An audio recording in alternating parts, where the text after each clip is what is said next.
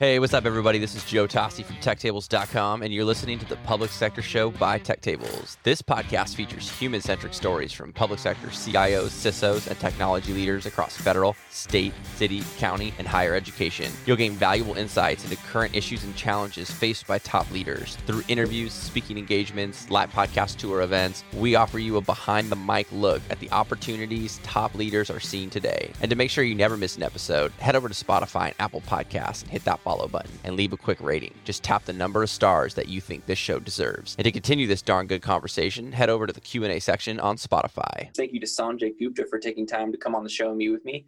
In today's episode, we'll cover where the SBA sees the future of AI and ML. We'll talk about Sanjay being a business first technologist and challenging the status quo in IT. We're going to talk about the story of the SBA implementing the CARES Act Congress passed in March what advice Sanjay would give to CIOs and CTOs in a digital first world so they don't get fired, the importance of customer experience, the importance of an agile mindset, and the SBA's success with its 90 day sprints. But that's quite enough for me. Without further ado, I'm thrilled to welcome Sanjay Gupta, CIO at the Small Business Administration. Welcome to Tech Table. Super excited for you to come on today. Glad to be here. Awesome. Love it, Sanjay. And so I was reading why the US needs a strategy for AI. I know it's maybe about a year old or so, but I thought that was pretty good by the CTO of, of the United States. And he said that we must invest in the industries of the future, a few industries there are a few industries more important than AI for the SBA. Where do you see the future of AI and ML? And before we kick off today's episode, I want to give a big thank you to one of our brand partners who keeps this podcast free to the listener. Nagarro is a leading provider of digital government services, partnering with state, local, and federal clients on some of their most strategic technology projects. Nagarro offers expertise in digital services, legacy modernization, case management, data and AI, service desk, cybersecurity, and more make sure to check out nagarro.com. That's N A G A R R O.com. Great question, actually, Joe, and thank you for that. Let me begin with just doing a little context setting around artificial intelligence and machine learning, or AI ML as we refer. First off, I use the concept of creators and consumers. And the reason that's important to talk about at the onset is because creators are people who create the algorithms for the artificial intelligence. And consumers are pretty much everybody else, like you and me, hopefully, who use that algorithms. And the reason I bring those two distinctions is because, for the large part, at least in my assessment, I would say about 95 to 98% of the users would fall in the consumer category. And there's a small portion that falls under the creator category. And rightfully, that should be how it is. And the reason I want to bring that distinction is because oftentimes, if you do not apply the lens of a creator versus a consumer, things can get a little murky in the AI ML space. So I want to I usually begin the AI ML discussion with that. Now, in terms of the question about where are we SBA going forward in terms of the AI ML footprint, first off, clearly applying my own concept, we are a consumer of AI ML. And to be more specific, we are more in the machine learning category as opposed to the artificial intelligence category. So we have implemented cybersecurity tools which help us with the to improve our cybersecurity posture. And let me give you a simple example of anomaly detection to help imp- clarify how we're using machine learning in our environment today. So, for example, let's say I logged in in Washington, D.C on the SBA network, say at 8 a.m. Eastern. And then say at 9 a.m. Eastern, my login credential shows coming from Los Angeles, California. Clearly, I could not be at 8 a.m. Eastern in Washington, D.C., and at 9 a.m. Eastern in Los Angeles, California. So, what the system will do is will raise an alert. It's an anomaly to improbable travel and alert our uh, security analysts to look into this further. So that's just a simple example of how we are using anomaly detection, which is a form of machine learning. Now, in terms of your question about where do we see us in the future, we certainly would see, I foresee we will increase the use of machine learning, anomaly detection. We're also using machine learning capabilities for natural language processing and sentiment analysis. So I would see we'd continue to increase the use of that. We're also using algorithmic based decision support for credit management, credit risk assessment, and fraud detection. So I would see that we would continue to increase the use of these services, which use algorithms as the basis. So that's a long way of answering your question, but that's how I see the use of AI ML from an SBA perspective. Yeah, no, that's really great. Definitely seems from a very broad use that you'll be able to implement machine, which is which is really great. So I was curious. I know when we talked before, this is your first public sector job. And so I, I wanted to get your experience from the private sector.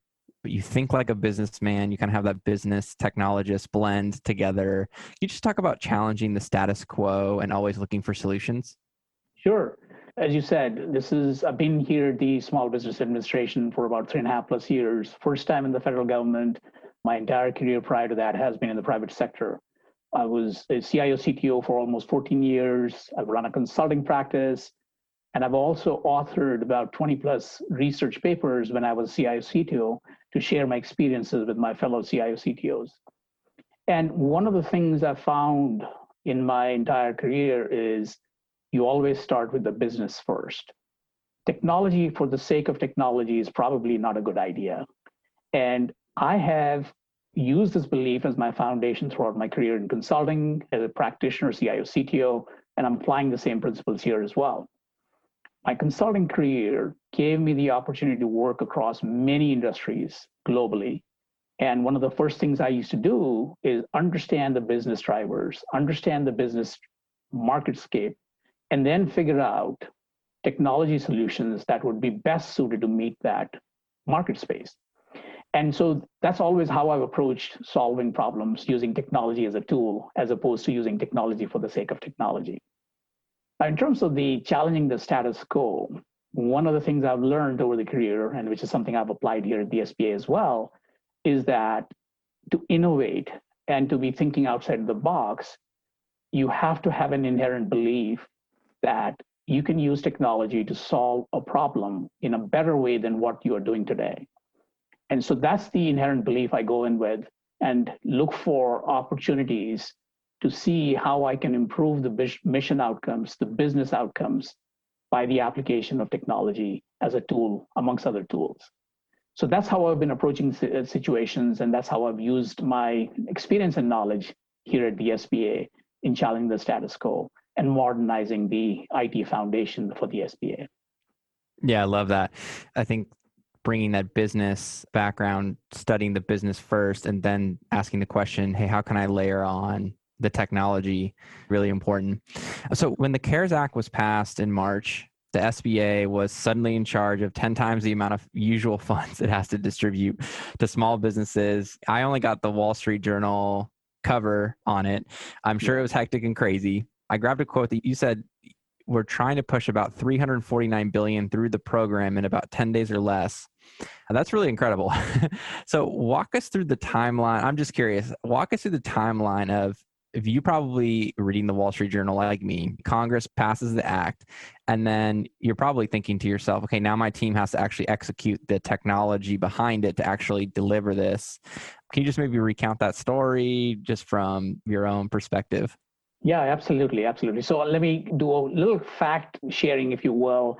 And actually, the volume was actually more than 10 times. And I think you're referencing the time when the first tranche or the first round of the CARES Act was passed for about 350 mil, a billion. Since then, that number had increased through subsequent Congress legislation. But nevertheless, so a few facts that I think will help lay the foundation of the volume and velocity of transactions we were dealing with through the March, April, May, June timeframe, if you will. So first off, the Office of Disaster Assistance at the SBA, since March has processed more loans, disaster loans to be more specific, than they have processed in the entire 67 history, year history of the SBA. So let me say that one more time. We have processed more loans in the last about 100 plus days for disaster support that we then we had processed in the entire 67 year history of the SBA. So that sort of gives you one com- point of comparison of the volume and velocity of transactions we're dealing with. The other side, which has also been in the news quite a bit, and I'm sure you and others have read about, is the, what's called as the Paycheck Protection Program, or PPP, which is one of our SBA loan guarantee programs. In that program, the number you were referencing, the CARES Act, when it was enacted, in March, actually March 27th, a Friday, there was $349 billion that were appropriated for the PPP program. And we at the SBA processed that in roughly about 14 days. And to just to again give you a compare contrast on that, Joe, we typically in a year process the volume of loans in our loan guarantee program that we processed in one day. So simple math, one day we processed the loans that we would typically process in one full year's time. So 14 years worth of loan processing for loan guarantees we did in about 14 days. And so that's the staggering amount of transactions we were asked to do processing. And obviously it was a good reason. The economic recovery was hinged on this. And we at the SBA found ourselves at the forefront of this. But let me kind of recount back and give you a little perspective on how this thing journey started for us. So in the third week of March, it was before actually the CARES Act, which had passed on the 27th of March, the president had declared the global pandemic COVID 19 as a national disaster. So our disaster processing and disaster loan processing had actually begun before the CARES Act.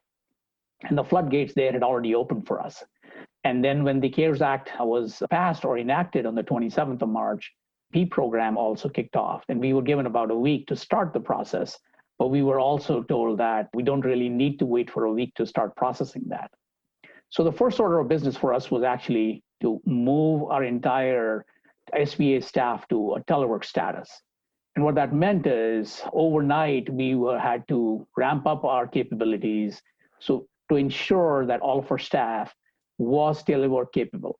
And why was that important? It was simply important because we needed to ensure SBA's business operations were maintained and there was no break in that. And why was that important is obviously we needed to process the PPP program and the Economic Disaster Injury Law program or EDIL program in a short period of time for helping the nation with its economic recovery. So certainly those were very tiring times. The long days and nights, I think they blended seamlessly for a lot of us, myself included. It was a blur of time, quite frankly, as we look back and see how we scaled up to that volume of transactions. And there was numerous things we did. We implemented new portals, we augmented existing capabilities because of the sheer volume. And just to give you an illustration, one of our disaster loan application portals, which is where the disaster people would come in and put in an application, needless to say, the floodgates had opened and there was a tremendous volume of transactions coming through that. So first, obviously, we started to to beef up that solution by adding, you uh, will, more resources behind it. I recognized early on that we were likely to run into performance issues. So within a few hours, I worked with my team and we stood up another solution in parallel, if you will. And what we did is we simple uh, we put up a simple web page. We put all the loan applications in there, and we asked the users to download those applications, fill those applications, and upload those applications into a secure site. And I was putting that as a stopgap solution because we were working with another partner of ours to set up a web portal which would allow us to do an intake on our economic injury disaster loan applications. But that was roughly about a week away. So when I set this temporary solution up, I can just give you another staggering amount of data that we collected was in less than about 100 hours worth of time, we saw that we had ingested over a terabyte of data through applications that our users would uh, download, fill in, and then submit back to this portal. So, in a span of about eight days, we had three different solutions we were working on to help from a disaster loan application standpoint because just the sheer volume was something that none of us probably had anticipated or foreseen the extent of that. But certainly, we were able to successfully move forward because we'd already established a cloud foundation in the years prior. And I'll talk more about it in subsequent questions here. Yeah, that, that's really great. I actually don't want to jump ahead, but I'm I know the foundation, the Cloud Initiative Foundation that you laid in 2017 was, I'm sure, a blessing for when this came around. I was curious, did you hear the story? It was a pretty cool story of Mark Cuban and then the CEO of Citizens Bank of Edmond, Jill Castilla. Did you hear that story of the two of them working together to process. I think he was like funding the SBA loans. I've read it before, but it was pretty interesting. And then the SBA, I think, filled that. I'll have to send you the article. I yeah, I'll, I'll, like to read to it, but I think you may be referencing. Oh, so one of the things that we do part of the PPP program, which I like said was a loan guarantee program. What that means is the SBA works with a set of financial institutions lending institutions that process the actual loan applications, and they work directly with the borrowers. And then we at the SBA receive their validated applications, and then we make a disposition on whether we will, we being SBA, guarantee that loan from, a, from that standpoint. So I think the reference you're making to is most likely, I would imagine, that they were working with some lending institutions. There are many lending institutions that are part of the SBA platform, if you will. But I'll be happy to take a look at that article and then I'll maybe send you some more detailed commentary on that on a subsequent time. Yeah, yeah. I so I just looked it up so I could refresh. So I think they created a website to automate the SBA's 11 page PPP loan forgiveness application. Yeah, a yeah, lot of the lending institutions on their own took on some of the uh, IT based either automations or validations. And then different institutions and lending institutions took a different approach. But obviously, time was of the essence. And so we at the SBA, and including, I would imagine, the lending institutions, were working at a furious pace in trying to see how they could address the deluge of demand, if you will. I think it's just everyone around the clock was spitting out solutions so fast. It was it was really incredible. And I think just from your scene, from like behind the scenes on your end, you're living it the late nights, early mornings. I'm sure a little bit was stressful, but oh, was we talk in 2017 that just really laid the foundations but before we get there you're really successful and i was curious about what would get a and i know you're a cto but what would get a cio fired today not being digital first is something that I've heard some other CEOs and CIOs and CTOs talk about. So I know you're a CTO, but what advice would you give to CIOs and CTOs in a digital first world so they wouldn't get fired?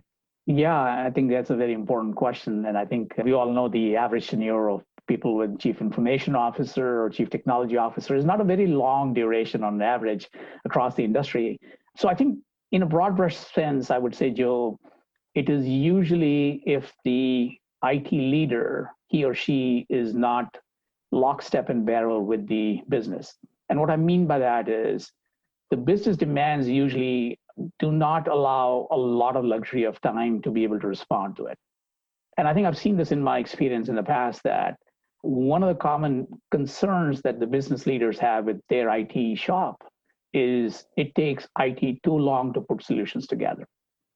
And I think that is a common complaint because I think, as, as well as I know, the dynamics of the business landscape are not going to wait for somebody to find a solution or look for a solution or wait too long to put that solution in place.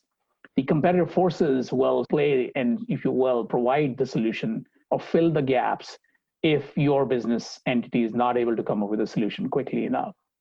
So certainly one of the things that I think you're talking about, Aaron Levie, the CEO of Box, I actually happened to be on that event, the virtual event I was attending when he talked about that.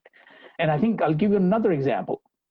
So for example, in the last about 100 plus days or 200, 220 days or something like that, I think from an SBA standpoint, and I can almost project it to say to most organizations, both public and private sector, just imagine how little paper we are using or printing if we had all been in offices, you could imagine there's a lot of paper that gets printed slash used, you sign, and documents get routed. But I'd like to say that, at least from an SBA standpoint, that amount of paper has been significantly cut down. So what does that mean? It means we are initiating business workflows in a digital only manner. We are completing those business workflows in a digital only manner. And there's no paper in between, if you will. For a lot of us sitting in their home offices or any other offices, how would you route paper from my office to your office as an example? Obviously, I can scan it and send it back to you and back and forth, but that's a very inefficient way of doing business. So, one of the things I've seen happen here is that we, as a collective community, just not the IT community, but the business community as well, have adapted and adopted digital workflows. And I think that's really paramount. So, going forward, I think it has been predicated on the fact that you have a modern IT organization which allows you to do that collaboration in a digital fashion. The another aspect of from a digital standpoint, if you think about it, is being able to do virtual communications and collaborations, right?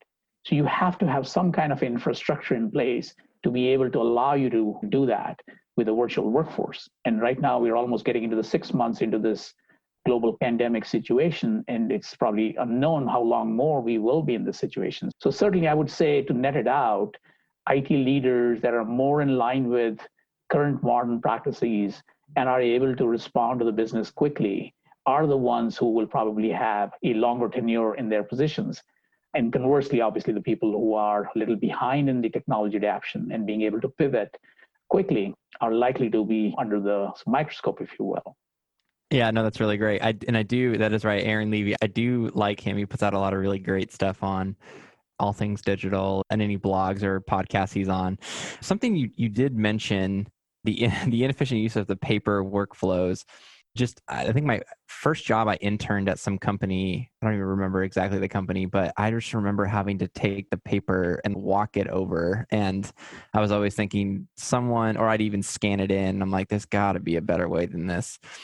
I was just ahead of the curve. No, this is before the Dropbox and Box and all of that, and the fax machine was still a thing. No, I love that. I love that story. Just as far as moving from paper to digital. There's actually a really similar story with Gary Brantley, who's the CIO of the city of Atlanta. Yeah, he just moved all of everyone off paper. I want to say it was in two days. It was something incredible. And they just had to eliminate it because people are going to their homes, they're teleworking, yeah. and it just really transformed everything. So, from reading online, I know that customer experience is a big priority for the SBA and for you obviously taking a business first approach. Talk about the importance of the SBA providing an excellent experience for its customers. Absolutely. So, like I said, I come from the private sector, and the customer experience has been near and dear to me. I understand the business relevance of that, and also obviously the technology relevance of that. And just quite frankly, in the public sector, because you don't necessarily have competitive forces, customer experience has not traditionally been a very important attribute, if you will. And and so one of the things when I came on board here, I realized that we needed to do many things to help improve customer experience. So let's just do a quick definition of what does customer mean in our context. So there's two types of customers that the way I define for SBA. So one is an internal customers, which are everybody who's not in the IT world within the SBA. So call them the internal customers. And then there's the external customers, external to SBA, if you will. And those are all of the people who are representing the small business community, the entrepreneurs, which is what we at the SBA are there to service and provide services for them, right? And so one of the objectives has been how can we improve that? And what does that improvement look like? What are the attributes of improving customer experience? So, first and foremost, one of the things that's important is when the customers, the external customers to be more precise, when they're transacting with the SBA, they are able to reduce the friction of their transaction, right? And there's always all kinds of friction in place. And so reducing that is one way to say this is how we are improving customer experience. Number two, and not in any order of priority, is that we're helping them complete the transactions faster. So if it took us X days to do something for the business customers, now we're doing it in X minus Y days in a lesser time. And then we're offering them, if you will, self service capabilities so that they can look up the status of the transaction, if you will. It's a loan application as an example, or a loan guarantee. And then we're also working towards making the information more accessible to them in a secure manner, obviously, but accessible through, as you would imagine, through mobile devices. So all of our web properties, we've converted them to become responsibly designed so they can have a much better user experience when they are accessing SBA's myriad of web properties. So those are some examples of what we're doing. Another example I let me to share with you, which is very important, is around I launched this initiative called the Enterprise Single Sign-On Initiative. And it's a mouthful, but if you parse it down, we're trying to reduce the number of user IDs and passwords our customers, meaning our external customers, having are having to create with the SBA to interact with the SBA. So what we're saying is we use the shared services for identity management, which comes from another federal government agency called the General Services Administration or the GSA, and we're using that shared service to do identity management. And that allows us to not only help our customers who work with the SBA to use that single identity, But if the same customer is also working with other federal agencies who also happen to use the same identity solution, then they don't have to have multitude of IDs. So one of the common problems I think you and I both face in our personal professional lives is we have one too many or way too many user IDs and passwords or some credentials to interface and interact with whatever we are doing it in our personal and professional lives. And so this is helping us reduce that sprawl of user IDs and passwords and help them secure this information and they can work with us. So there's many aspects of that. We certainly believe that user experience and customer experience is going to be paramount, regardless if you're in the public sector or the private sector, to help improve uh, our services and service delivery to them. Yeah, I love that. So you have the internal customers, the non IT folks, then you have the entrepreneurs, the external customers, and then some of the attributes, reducing the friction. So great. Helping them complete their transactions faster. Really great X minus Y days. Self service applications, also really great. Ex- accessible in a secure manner, especially mobile devices. Love the enterprise SSO initiative reducing the number of IDs across the different government sectors. Really great. The shared services. The, those are some really great examples and attributes of actually implementing at the SBA. But before before you get to the attributes, another it happens to be an A word. I didn't plan it this way, but an important piece of success is having an agile mindset. And we talked about the attributes, but let's talk about the importance of having an agile mindset in developing these proactive solutions. And now you can touch upon the clouds, the cloud initiatives from 2017 too. Certainly. Yeah. So, Joe, I think I'd mentioned about looking from the customers from the outside in, if you will, and how they are looking to reduce the time for the transactions. The other thing I talked about earlier is also, and that's a common resonating business if you will, concern with IT is it takes longer to deliver business solutions or business capabilities. And so the agile mindset, I use the word agile mindset. I know there's an agile methodology as well in the IT world for developing new solutions. And I use the word agile mindset is because I'm not just only going to limit myself to the agile methodology. The agile mindset implies that you are able to respond to the business needs. You are able to flexibly find new solutions that are creative, that are innovative. And I'll give you an example. The global pandemic that we all are in right now, no one had anticipated what the impact is or was going to be. And I still don't think we have a clear idea of where this is going to end. But that changed the business dynamics dramatically for every organization in the private sector or the public sector. And certainly for us as well in the public sector, we moved to telework and then we had this immense volume of transactions we were trying to facilitate. So the agile mindset is all about trying to be able to think on your feet look for solutions and look for solutions that address the business need.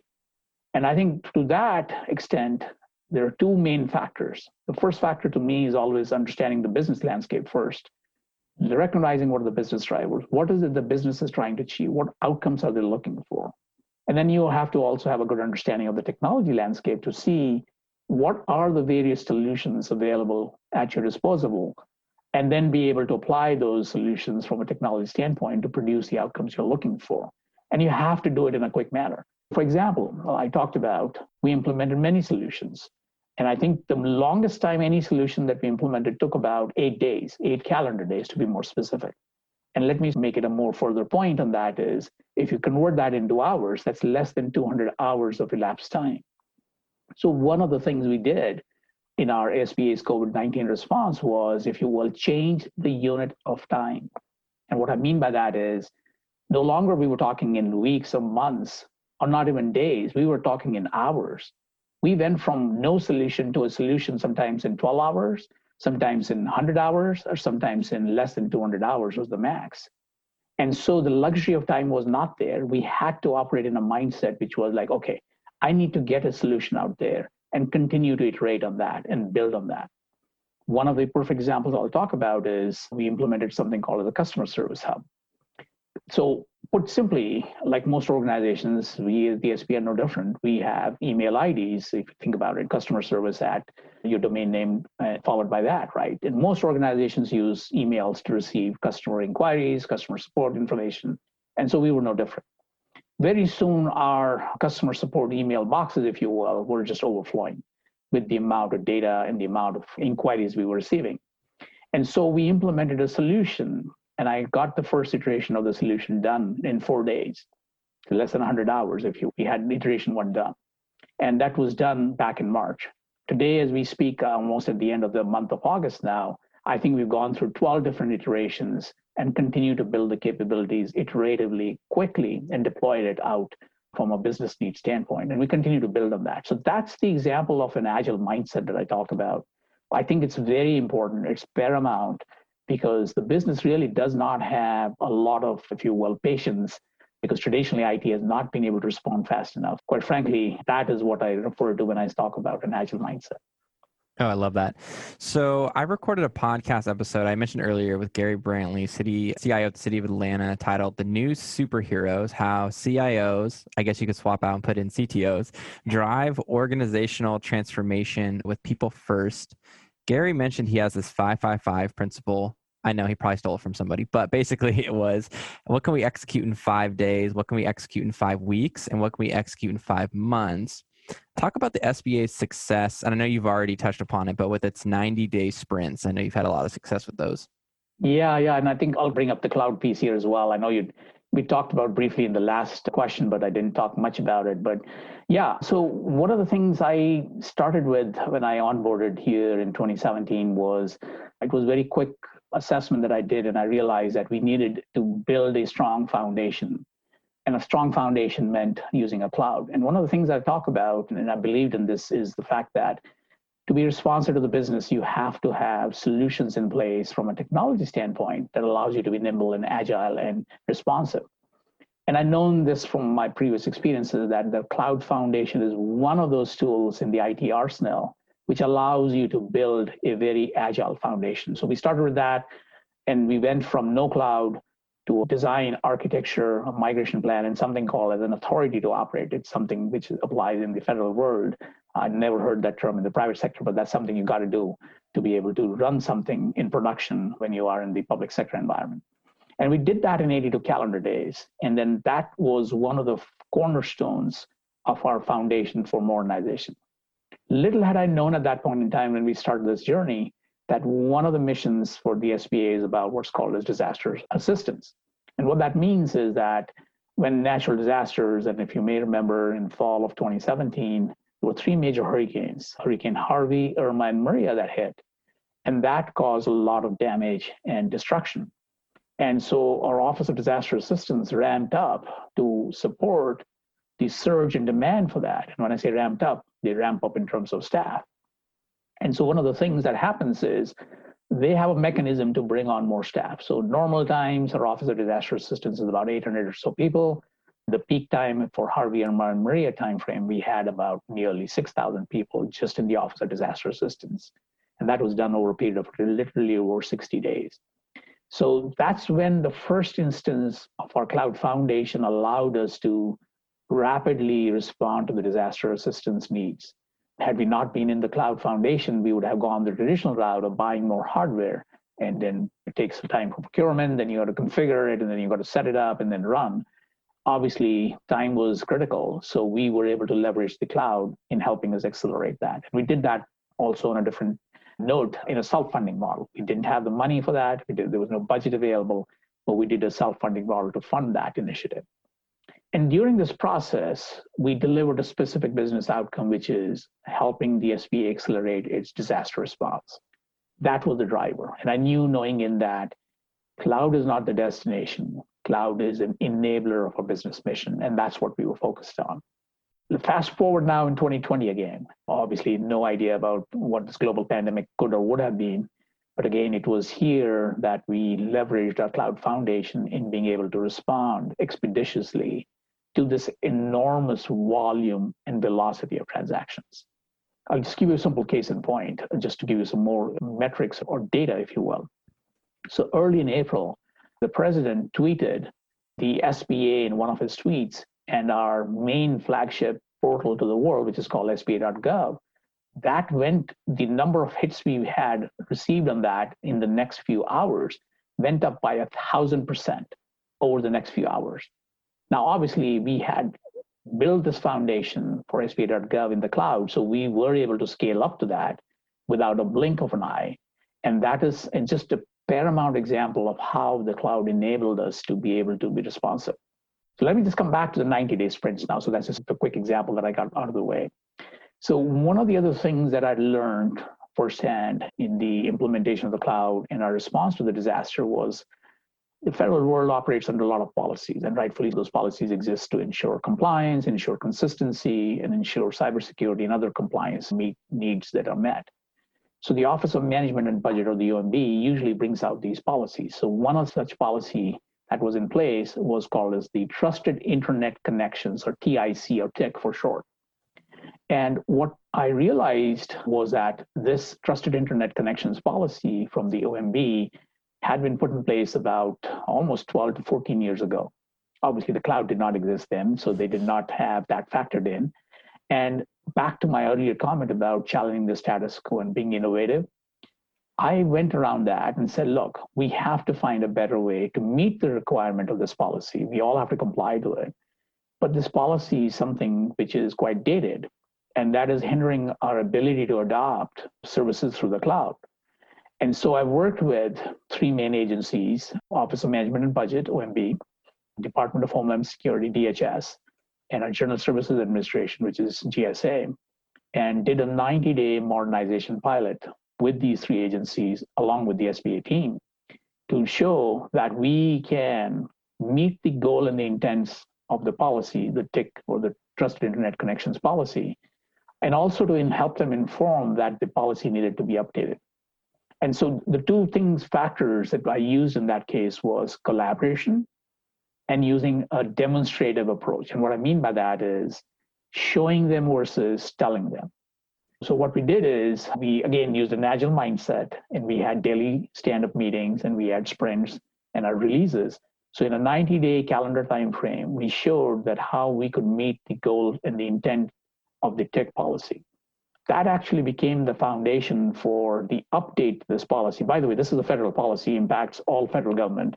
And quite frankly, it impacts the entire public sector. And what I mean by that, obviously, is the state, usually the policies follow from federal government to state and local governments and counties and municipalities. So the entire public sector, if you will, gets impacted by these policies in due course. So the work I led actually helped inform the policy update, the federal level policy update, and became what's called now the TIC 3.0 policy.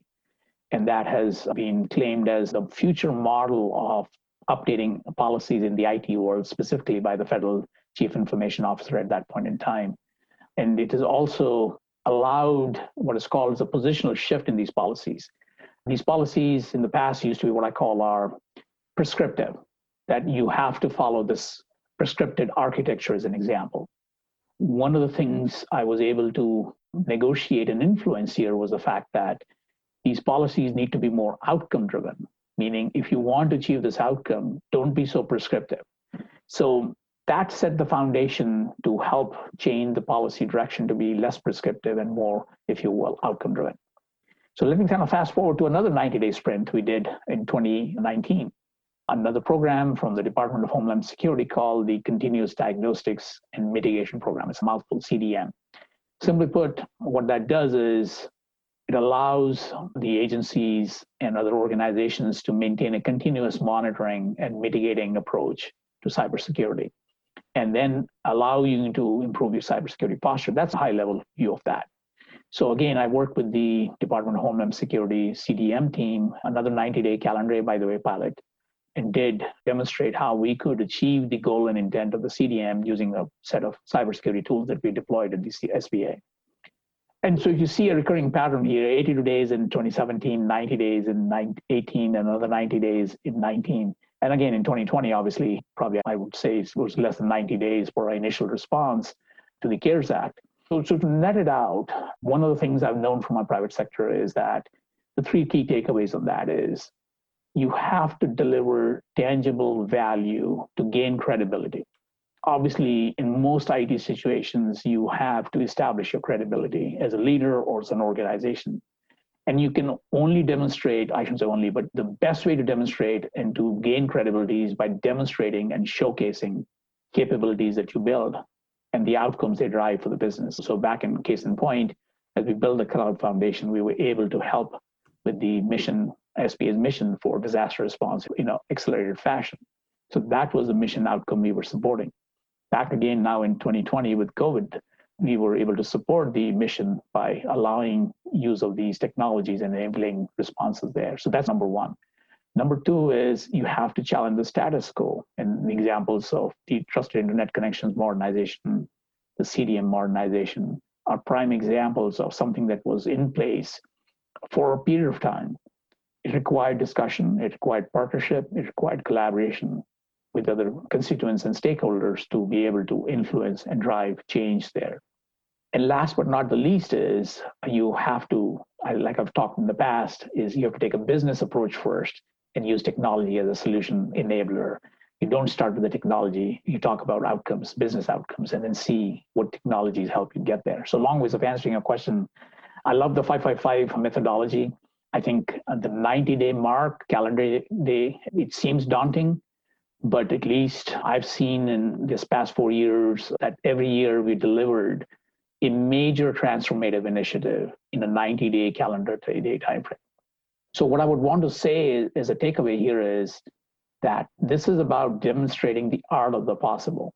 We all talk about the art of the possible, but demonstrating that you can achieve it, you can deliver something of substantive impact to the business is really that what matters at the end of the day. And doing it over a repeated period of time every year consistently across different domains is, I think, just showcases that if you have the desire and the will to do it, you can set your mind and you can do it. That was really great. So you said a lot there. I don't have enough time to fully summarize everything, but there are three things you said. It was those last three things that were, I think, really goal. I don't care if you're a CIO, a CTO, product manager, designer, uh, all the different types of titles of people that we have come on the TechTables podcast. You said one, deliver tangible value to gain credibility. So good. Outcomes, really driving those business outcomes. And then number two, you said challenge the status quo. So good again. Number three, business approach and technology as enabler. So good. Yeah. Any domain you're in, those three will will take you pretty far. So. Really great. So the last question I have for you, this is my wrap up question. Season two, I took this from a podcast I really called Invest Like the Best from a guy named Patrick O'Shaughnessy. And he always ends each podcast with, What's the nicest thing someone has done for you? So, Sanjay, I'm so really curious now. What's the nicest thing someone has done for you? Wow, that's a head scratcher. I can't think of something so immediately. But I would say, I think the thing that comes to my mind first and foremost is having an open approach to things, having the ability to do reasonable dialogue and I think one of the things I found is, when I talk about the art of the possible, I approach these things with the intent of saying, look, let's talk about what outcomes we're driven for. And I found a reasonable audience, quite frankly. I was told by many people, I was still new and I'm still considered new myself to the public sector. And I'll ask questions, and I don't think any question is quote unquote not the right question to ask. I'll ask questions regardless.